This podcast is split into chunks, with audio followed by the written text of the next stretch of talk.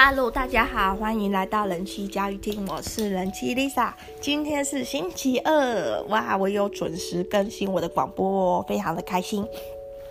今天呢，广播的主题呢，上嗯上上星期天已经预告过了，就是要讲《人体交易》这本书。那《人体交易》呢这本书呢，它主要是在调查，就是一个记者，一个被派驻到印度的西方国家的记者呢，他花了五年的时间去调查一些存在印度还有这个世界上人体交易的状况。人体交易包含哪些部分呢？包含骨头、死者的遗骨。那这个遗骨呢，可能会去做医学的用途，可能会被再加工做成模型，还有可能会被西藏地区的人民拿去做笛子，做一些法器等等。然后还有在讲到肾脏的交易，大家都知道人体有两颗肾嘛，那有些人因为糖尿病或是一些肾脏的疾病，到到最后肾脏功能不全要洗肾，那他可能会寻求一个换肾的机会，因为。换肾之后，可能就可以不用再洗肾。那那因为人体有两颗肾脏，所以有些人，特别是经济状况很不好的印度地区的一些贫民窟的或难民，他或许就会把捐出自己的肾脏，应该说卖出自己的肾脏，当成一个谋生或是筹钱的管道。那这里呢？在印度，这种卖肾的中介呢，很多都是诈骗的。在书里面有提到，比如说他一开始跟你讲好用两千美元买你一颗肾，然后他帮你中介好了，找到了买主，之后他会先付你定金，定金可能是五百美元到七百美元。一旦你收了定金，你就逃不掉，你就是不可能再反悔了，因为整个卖肾的集团都是很大的集团，也有一些黑道。那可是呢，当他今天帮你执行完手术，把你的肾脏取出来之后，他就会马上对你不闻不问，也不会把尾款付给你，因为这就是一个诈骗。但印度的那些穷人啊、难民、贫民窟人，其实也知道这是一个诈骗，但是有时候还是会去这样选择，因为他们可能急需用钱。在书里面有一些案例，就是他的亲人必须要动手术，他需要三百美金，那他在。贫民窟，他可能连一块钱都没有，所以他唯一能卖的就是他自己的身体。那人体有两颗肾脏，理论来理论上来讲，少掉一颗肾脏呢，另外一颗肾脏会负起全部的功能，所以理论上来讲，应该是不会有太大的问题。但是呢，在印度这个国家，它的医疗可能不是那么发达，特别是它针对去去卖肾的人，他的手术的执行还有术后的一些照顾，可能是比较差的。这样的情况下，就会使得去卖肾的人呢，他之后的身体可能状况会不太好。加上这些比较贫困的人，他主要从事的都是劳力的工作，那你身体在缺少一颗肾脏，而且刚动完手术的情况下去做这些工作，是很吃力的。所以卖肾呢，有点像杀鸡取卵这样子，当下你会获得一笔钱，可是之后你的工作和生计反而可能更加的困难。那书里面还有提到一个案案例，他是这个妈妈呢，她是有有小孩的妈妈，她卖了肾脏之后，她自己的小孩被检查出来也有肾脏的一些功能的缺失，需要需要换肾。可这时候呢，妈妈因为两颗肾已经卖掉一颗了，所以也没有肾可以捐给自己的小孩。那这个小孩呢，就只能等等看有没有善心人士捐捐肾。但是这种没有没有酬劳无偿的捐肾，在印度不是不是很常见，所以可能也排不到。所以就可以看到，这个人体交易呢，基本上就是一个富人在买穷人的命的一个 一个过程，就是他把他把他自己的生命呢，靠着穷剥。剥夺穷人的生命来获得一个延续。那这本书呢，我买的版本是二零一二年出版的。那可以想象一下，作者他先花了五年时间的调查，然后在二零一二年的时候出版这本书。所以这本书里面的一些事情、一些证据资料，主要可能都是在两千年左右的时候。那我是不知道现况下是变得好，或是变得更糟。这个人体交易市场呢，是不是变得更蓬勃发展？我。这个我就还不是很清楚。不过呢，就当时来讲，就是作者写写书调查的那个年代来讲，人体交易就已经是都是几十亿美金的市场了。就是单一的，比如说肾脏的移植或者是骨头的贩售，每个项目都是很庞大的市场。也就是因为这么有利可图，所以会有很多的医疗院所啊，中间的中介啊。然后纷纷的去投入。这本书里面，我最感兴趣的呢，是在提到捐卵或者是卖卵跟代理孕母这个环节，因为这也是跟我人妻 Lisa 我的生活经验比较重叠的。那不孕，首先为什么会有人要捐卵呢？因为现在的人普遍都是很很晚才结婚，就是现代化国家，像台湾、像欧美、像日韩。大部分女生的生育期呢，都用在读书还有求职上。像我们台湾现在没有念大学的人就很少，大部分人都有念大学。那念到大学的时候，其实就二十二岁了。那念到大学的还不够，很多人就也会在念研究所，所以念完研究所就二十四岁了。所以当现代化国家，当女生结束她的学业的时候，其实她都已经，她都已经踏入那个黄金生育期的一半。那再工作一下，存点钱，打拼，或者是享受一下人生，很轻松的就越过三十岁的那条线。那女生呢，只要一越过三十岁，她的生育能力就各项就会急速的下降。加上现代化生活就比较有压力，那饮食也很多外食，可能会吃到一些添加物，所以就是不孕或者卵子或卵巢有问题，难以受孕的女生是越来越多。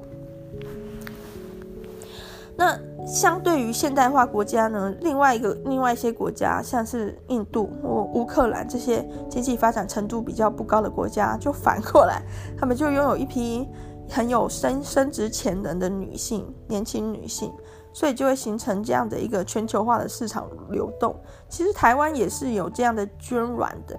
台湾呢是不准贩卖卵子，但是如果你是去捐卵的人呢，医疗院所可以最高给你九万九千元。的一个补偿金，就是个营营养营养金这样子。捐卵呢这件事怎么做呢？其实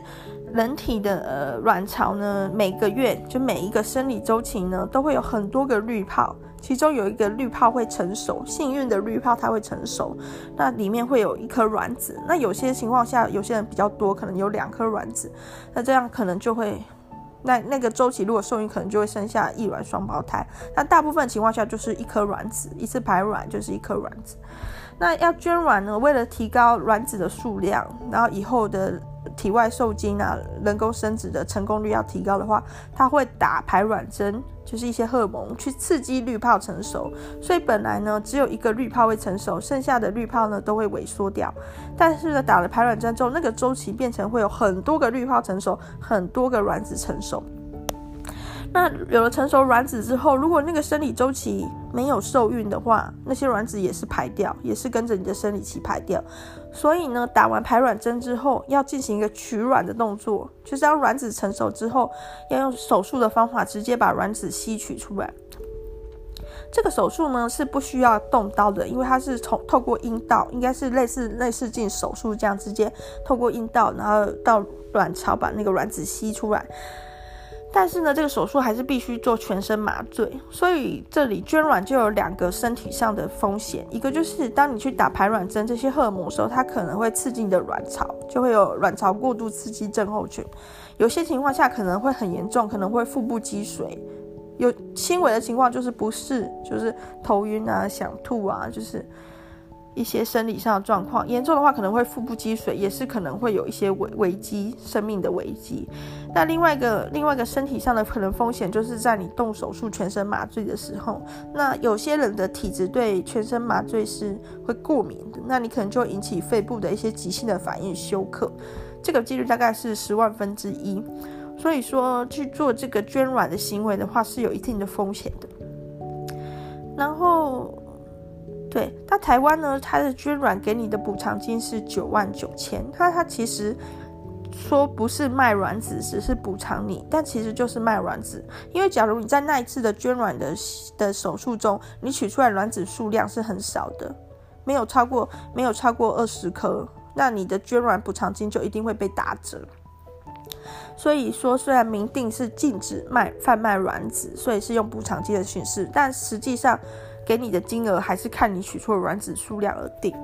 大部分呢的女生在这些医疗的刺激下，都可以取出三十个左右的卵子。那取出这么多卵子呢，是因为人工受精体外体外的一个受精，它不一定会成功。也就是说，精子跟卵子在体外不一定能结合，结合之后不一定能发展成胚胎，发展成胚胎之后植入体内不一定不一定能够成功的着床。就是根据统计，这样的试管婴儿就着床成功率只有三成左右。所以在这一连串的几率这样的递减情况下，取出越多颗卵子呢，对针对这次怀孕呢是越有保障的。那台湾的金额是这样。九万九千嘛，在美国的话呢，捐卵的费用比较高，以平均来说大概都有八千美金，就是二十四万台币左右的水准。所以在台湾，你也可以看到有一些中介在鼓吹，就是女生年轻的女生去美国捐卵。那一般对捐卵者的要求都是要求要三十岁以下，因为大家知道卵子的。活性就是她的生育能力是随着随着年纪越来越下降，所以三十岁以前的女生的年轻卵子，她后续去成功的成功的受精跟着床的机会是比较高的。那我有看过一些新闻，就是让就带年轻女生去美国捐卵，有一些是一个诈骗的行为，因为如果你在台湾捐卵，你就受台湾的法律保护，那台湾的环境。是起码你是人生地首嘛，比较容易去求救。可是在美国捐卵的话，它是受你的权利义务都是根据美国的法律，所以台湾的女生守不守美国的法律，这就是一个问题。然后到那边，你的外语能力、你的生活能力够不够？会不会被中介反而控制了你的生活？而且如果在美国捐卵的过程中，你有一些并发症，就是卵巢过度刺激症候群，或者是你麻醉全身麻醉手术的时候有一些状况，你怎么去？你怎么去后续的医疗？那那个医疗费用怎么算？这些都还是一个问题。所以就是奉劝女生千万不要为了钱这样子 去卖命。如果你真的很想捐卵，帮助一下一些不孕的夫夫妇的话，你在台湾捐就好。我是我是建议这样。然后在美国呢，平均平均一次捐卵可以拿到八千八千块美元。那还有一些品质比较好的，比如说你是常春藤联盟的。这种女性的话，你的卵子可能可以达到数十万美元的价值，就是你可能是哈佛大学的，然后又是模特身材，那你的卵子价格就很高。这是因为根据遗传学嘛，如果来自妈妈那边的基因越优秀，后来生出的小孩越优秀的可能性就越高。那今天一个不孕夫妇，那他他的太太可能没有办法有有比较可以具有生殖能力的卵子，当他去买卵子的时候，他当然也是想买品质比较好的。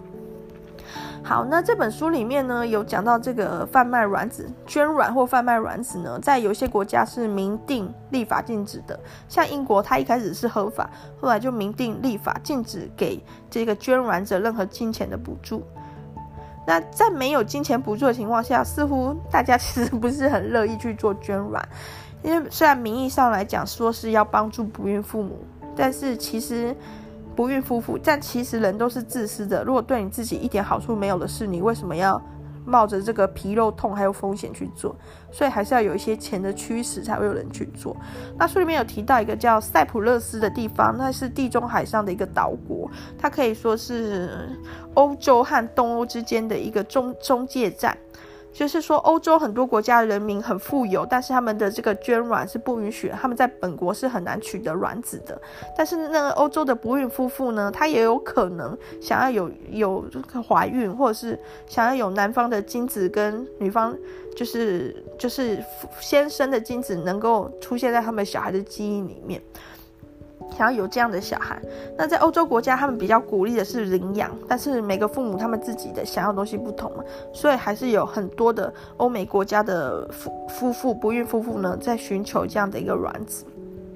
然后在塞浦路斯这个地方呢，它的卵子的需求主要就是这些开发国家、经济比较发达国家。那卵子的供给呢，主要就是来自东欧或者是塞浦路斯岛上的俄罗斯移民。那这些女生呢，她们的经济状况就是比较不好，所以可能就是需要靠着捐赠，应该说贩卖卵子的方式去获得一些一些现金。那还有一些情况是，这些俄罗斯前前苏俄的国家的女生呢，她们在当地自己的国家先打好排卵针，然后到塞浦路斯那边的时候只做一个取卵的动作，然后马上有塞浦路斯的医生。去执行这个人工的体外受精，然后再植入要怀孕的女生的身体里面。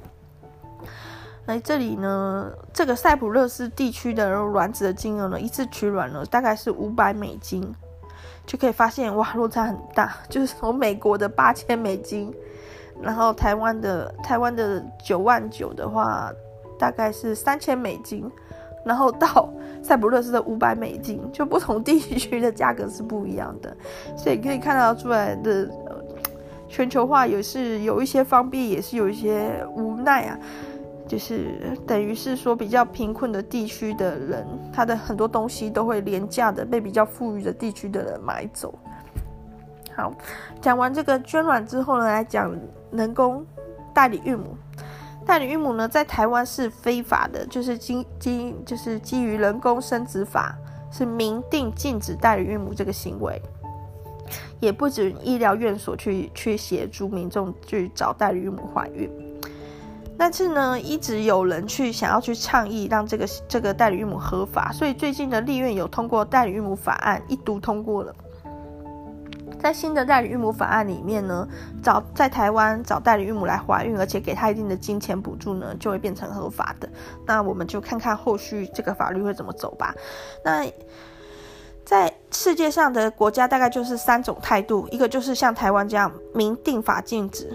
一个就是像印呃像乌克兰，它直直接把它当成一个合法的产业。那像美国有些州也是，那像印度呢，它就是处于一个法律好像有点管得到，有点管不到的这种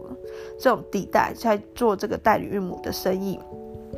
在在书里面有提到呢，印度的代理孕母呢，很多都是被医院用一个宿舍这样集体管理起来的。那里面有提到，假如你在印度，你想当一个代理孕母呢，你从住进宿舍开始呢，你一个月就可以领五十块美金。哇，真的好少，五十块美金真的是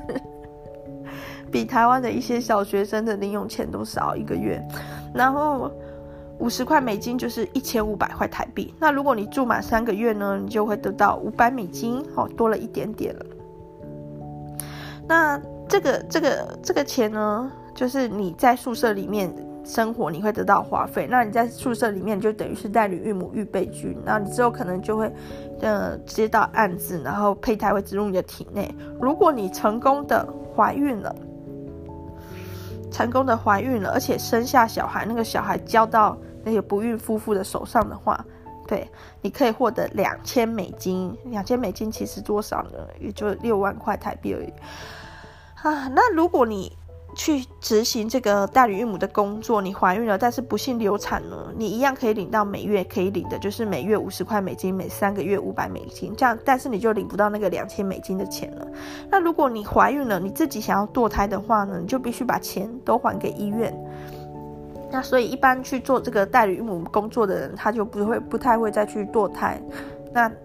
流产的话呢，他就会再准备再投入下一次的怀孕。对于西方国家来说，这个廉价的代理孕母呢，真的是一个福音，因为在美国呢。美国的代理孕母费用是非常高的，大概算下来大概要六百万台币左右，而且不保证成功。所以这六百万是说你到美国，你去取卵，然后进行一个体外受精，然后植入代理孕母的体内，这样的一个怀孕的过程，六百万。那很惊人呢、如果你失败个几次的话，真的就是倾家荡产了。在我很喜欢看的一个 TLC 的节目，叫做《小夫妻的天空》。小夫妻的天空呢，是描写一对侏儒夫妇的生活。他们也有找过代理孕母。那这对侏儒夫妇呢，是收入比较高的侏儒夫妇，就是太太太呢是医院的医生，然后先生呢是自己一个实业家，是一个商人这样子。那因为呢，他先。太太跟先生都是侏儒的体体型，所以对太太来说，要怀孕是很危险、风险很高的，因为她的身形不适合怀孕，然后她身体本来也就不太好。那因为太太跟先生呢，都是在三十好几就已经快四十的时候才认识、才结婚，所以当那虽然他们马上就打算开始孕育下一代，还是很不顺利。后来去找代理孕母试了几次也没有成功，他们最后是改采领养的方式。去印度啊，还有内蒙各领养了一个小孩，所以可以看到，其实不孕夫妇如果想要有自己的小孩，有时候也是很心酸、很辛苦。然后像印度这样的国家呢，这种很低低廉收费，而且可以屡屡尝试的，因为他们对人权比较没有保障，所以可以屡屡尝试的国家。反而就是一个福音，而且也没有后续小孩的归属权的问题。在这样的国家都是很保、很保障那个不孕夫妇方的，就是小孩生出来，毫无疑问那个小孩就是归属于那对不孕夫妇，而不是代理孕母。当然，代理孕母她自己本身经济条件也太差了，所以可能也是。没有办法，没有办法去抚养小孩。那这根据这本书里面说呢，印度的代理孕母呢，也不太会想要去抚养自己生下的小孩，因为长得根本就一点也不像自己。那在这个过程中呢，因为妈妈如果亲自的去哺喂小孩，就是当你生下小孩，如果你是自然产去哺喂他的话，很可能会产生感情，所以他们一律的都是采用剖腹产。去控制，就是医院方面，他比较好去控制什么时候怎样生下小孩，所以也不会让妈妈去进行一个哺喂母乳的动作。那我自己呢，在网络上也有接触到一些代理孕母的讯息，因为呢，我有时候会跟朋友抱怨，因为我之前怀小孩的时候不是很顺利，但是有一些朋友呢，她怀孕的过程觉得是很愉快的，我就会说，那不然去找她当代理孕母好了。然后现在的手机各种软体 APP 都有一些 监视的方法，也就是说，当我在对话里面打到代理孕母几个字之后，我的 FB 广告就会自己跑出代理孕母的讯息了。那现在代理孕母产业有的做的真的好像一个，好像你去工厂买东西一样，就是你只要付了多少钱，他就保证保证给你保证给你一个娃娃。那像现在乌克兰，就是乌克兰，因为他们地区的平均收入比较低，换算下来月收入可能都没有到一万台币，生活很困难，所以他们把代理孕母这个产业，这个人工生殖当成一个国家的产业再去经营。对，除了合法化之外，各种保障也做得很足。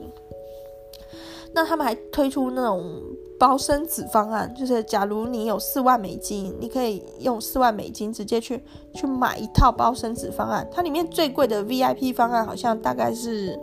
好像是五万美金，五万美金 VIP 方案包含就是保证会无数次尝试，保证你一定可以拿到一个自己的小孩。然后保证你在那边的住宿，因为你不孕夫妇还是要亲自去乌克兰去进行一些，比如说像是取卵啊，或者是体外受精的一个取精子的过程。然后你可能也必须去那边探望你刚出生的宝宝，或是你必须去那边了解一些事。总之，这个住宿就全包，住得很好，吃得很好。那医院也就是全套服务，这样的话是五万美金。这个费用呢，就相较起来，就是五万美金，大概就是一一百五十万，一百五十万台币。相较于去美国找代理孕母，就是便宜太多太多了。所以呢，现在的台湾去乌克兰找代理孕母，变成也是一个趋势。那我那时候呢，在我 FB 跳出来广告，就是什么乌克兰代理孕母实战经验。那其实，如果你去打乌克兰代理孕母，还会跑出很多东西，像是乌克兰孕代理孕母血泪日记，乌克兰代理孕母防诈骗，这里面其实是有一个有趣的八卦的。然后我我先讲我先讲一下好了，在里面有一些案例，就是在乌克兰他去当。代理孕母的女生呢，一开始都是在首都基辅，但后来也越来越多乡村的女生去投入。那其实你在乌克兰代代理孕母呢，你是不用住宿舍的，就是你怀孕了之后，你还是可以回到你的家跟家人生活。它规定呢是必须三十五岁以下的女性，而且要曾经有有过一次自然产的经验。就是说，要确保你的生殖能力是没有问题的，然后身心呢也会经过一些考核，就是对代理孕母的要求是有一定的素质的要求，让这些国外的不孕夫妇可以可以放心。那我看到的有个案例，就是他先生的月薪呢是每个月七千块台币，那所以他选择去当代理孕母，因为当当他当代理孕母的时候，他一个月大概可以领三万到四万块，所以对他来说就是对家庭的经济有很大的改善。好，然后他在乌克兰地区呢，一个妇女最多可以当三次代理孕母，所以呢，在我看到的案例里面，有一些呢已经在第二次当代理孕母，当得很得得心应手了这样子。好，那来讲八卦的部分好了，而且呢又进入了大家喜欢的闲聊时间。我看到那个宣传乌克兰代理孕母的叫乌克兰代理孕母什么实战经验分享。然后他的创办人是一个叫吴建德的先生。那一开始呢，我就看嘛，好奇。可是后来我去用乌克兰代理孕母去搜寻的时候，我发现很多在攻击这个实战经验分享的 FB 或社团，像是血泪日记啊，或者是防诈骗啊，里面都有批评这个实战经验都是光说不练，其实他没有真的实战，他就是找一堆资料收集起来放上网络上而已。那他们中间吵得最凶的是一个关于结婚证书的认证。事情是这样的，乌克兰虽然代理孕母是合法的，台湾人可以去乌克兰做做那个找代理孕母，但是你必须先备妥一些相关的文件，而且你在乌克兰，当你小孩生下来之后，你要带回台湾，你也必须先准备一些文件，你才能办那个护照，然后才能在台湾办户口。那这些东西呢，因为台湾并没有，台湾并没有那个代理孕母并没有合法化，所以在台湾呢是处于一种。没有明白的规则可循的，都是要好像要靠自己摸索。而且台湾的法令是禁止中介、禁止中介代理孕母的，就算是中介去国外找代理孕母也是不合法的。所以呢，这一切都会变得有点、有点不透明、不公开这样子。然后有个叫奥赛珍、奥爱爱奥赛珍的老师呢，他据说他的小孩是第一个，他的儿子大儿子是第一个从乌克兰带回台湾的代理孕母宝宝。然后呢，他那时候呢也是花钱找了一些当地的中介，中国的中介。后来经过一番摸索，才知道整套的文件流程该怎么办。后来他又再去一次，然后带回来他的女儿。对，在这个过程中呢，他就发现说，诶，这个东西有一个市场，因为就算他这样跑下来，一个小孩大概也只要两百多万，也是远比去美国找代理孕母便宜。所以他就开始跟他的先生，他先生据说是一个博士，好，跟他先生就开始经营起这个事业了。就是我帮你去办一些文件，我带你去乌克兰，你不懂的东西我教给你，这样子。毕竟乌克兰也不是讲英语的国家，所以对台湾人来说，去这样的国家去寻求一些人工生殖的医疗协助，或者是找代理母，都是会有困难的。好，其实这个过程中呢，似乎啊，我不敢说，似乎赚了很多钱。奥赛珍就是他自己先是第一个去乌克兰地区找代理孕母的人的台湾人，后来他又靠这个经营一个产业。然后前两年前，二零一八年的时候，有另外一个台湾人叫做吴素慧，好吧，像平时都这样大大方方讲出来。那吴素慧呢，他也是一名老师。好像是代课老师，他跟他的先生呢，因为他太高龄了，他已经四十几岁了，已经也没有可以生殖的卵子，所以他跟他先生也是去乌克兰地区找代理孕母。然后这个奥赛珍跟吴素慧呢，都是从卵子开始，都是就是都是买的，都不是自己的。好，那这个吴素慧呢，在乌克兰地区成功的怀了一对龙凤胎。然后再带回来台湾的时候呢，苹果日报还有大篇幅的三个大篇幅去报道说他的乌克兰求职的过程，那也有介绍一下乌克兰的这些包含卵子捐赠啊、代理孕母的行业这样子。似乎这个吴素慧在这个过程中了也了解到这个市场是有利可图的，那他就觉得说，那他也可以去帮人家去做这件事，去帮人家办文件，去带人家跑流程，也可以获利。但是呢，这个吴素慧呢，好像比较，嗯，比较经验比较少，不像这个奥赛珍，他自己本身是台湾第一人，后来又经手了很多这样的案例，在这个辅导的过程中，可能就累积很多实实力，就是很多经验，很知道流程要怎么跑。这奥这个吴素慧呢，就比较不会。据那个奥赛珍，奥赛珍常常攻击吴素慧，奥赛珍说吴素慧什么都不会，连自己的小孩的那个户口都办不下来。好。然后呢，他们这两个女人之间的争吵，后来呢，这个吴素慧呢，她有去跟其他的不孕夫妇收费，然后收费之后似乎事情没有办得很好，还有引起一些司法上的诉讼。因为台湾这做代孕母的中介是违法的，所以假如有证据可以指出来说你有去收钱去做一个中介，就算你是中介到到到乌克兰，你一样是违法。所以这个司法诉讼呢，还在走这个案子。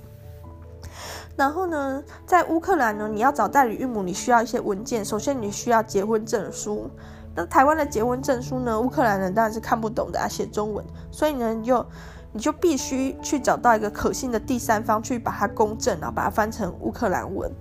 那在奥赛珍这边，他的做法是找日本大使馆公证。然后无数会这边呢是走一个叫海牙认证，就是海牙公约国组织认证这样子。那这个认证呢，到底怎样才有效，就会被争吵。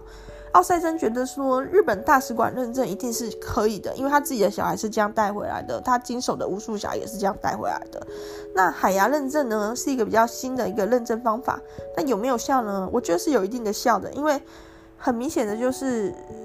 持海牙结婚证书、持海牙认证的，也可以去医院去进行这个人工生殖，也可以找到代理孕母，但是。奥赛珍就认为说，你你可以找到代理孕母，你可以怀孩子，生下来之后你文件还是办不妥，你后续的办护照、办户口还是会有问题。那他们就双方就在那边吵吵吵吵吵，然后吵一吵的时候，这个吴建德呢又自己跑出来开了一个乌克兰代理孕母实战日记。那确实这个吴建德有一点可疑，因为他他说是无偿的，可是他一直很用心的经营这个。这个 FB 粉丝团还打广告，还做了一个网页。那他说他不是中介，他只是想提供情报给大家，帮助大家一样在这边苦恼的夫妻。然后，所以呢，奥赛珍就会一直攻击吴建德说，首先就会质疑说他的那些资料只是网络上收集来的，不一定有用。然后也会质疑他适合居心，是不是想做中介？好，这样看下来，这个 这个八卦有臭又长。看下来就是真的是只要能赚钱的生意就有人去做，就是就是有人说嘛，杀头的生意有人做，赔钱的生意没人做。所以只要一个市场它的利基够大的话，就一定会有一些前仆后继的投入者，即便这个市场就是人体市场也一样。好，讲完了这一集，这样子，这集比较比较生硬啊，不有趣。那。总之呢，就这样。星期五呢，因为我 Lisa 人妻做一个决定，以后的频率呢，就是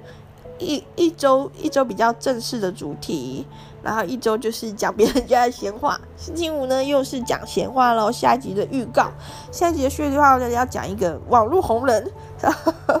上一集呢，有人跟我说，我说网络红人，但是那个无敌小恩根本不红。那礼拜五呢，我也是要讲网络红人，要讲 Mr. 六，Mr. 六算红吗？如果你有关心一些网络创业趋势的话，你可能知道这些人。那 Mr. 六有什么闲话可以讲呢？呃，其实呢，Mr. 六六呢刚结束一段不太愉快的婚姻，所以下一集我们要谈的就是这种婚姻中的男性受害者。嗯，因为我我自己是一个婚姻中的女性嘛，常常讲男生的坏话，但事实上男生呢也有很多女生的坏话想讲哦。下集就来聊聊这个吧。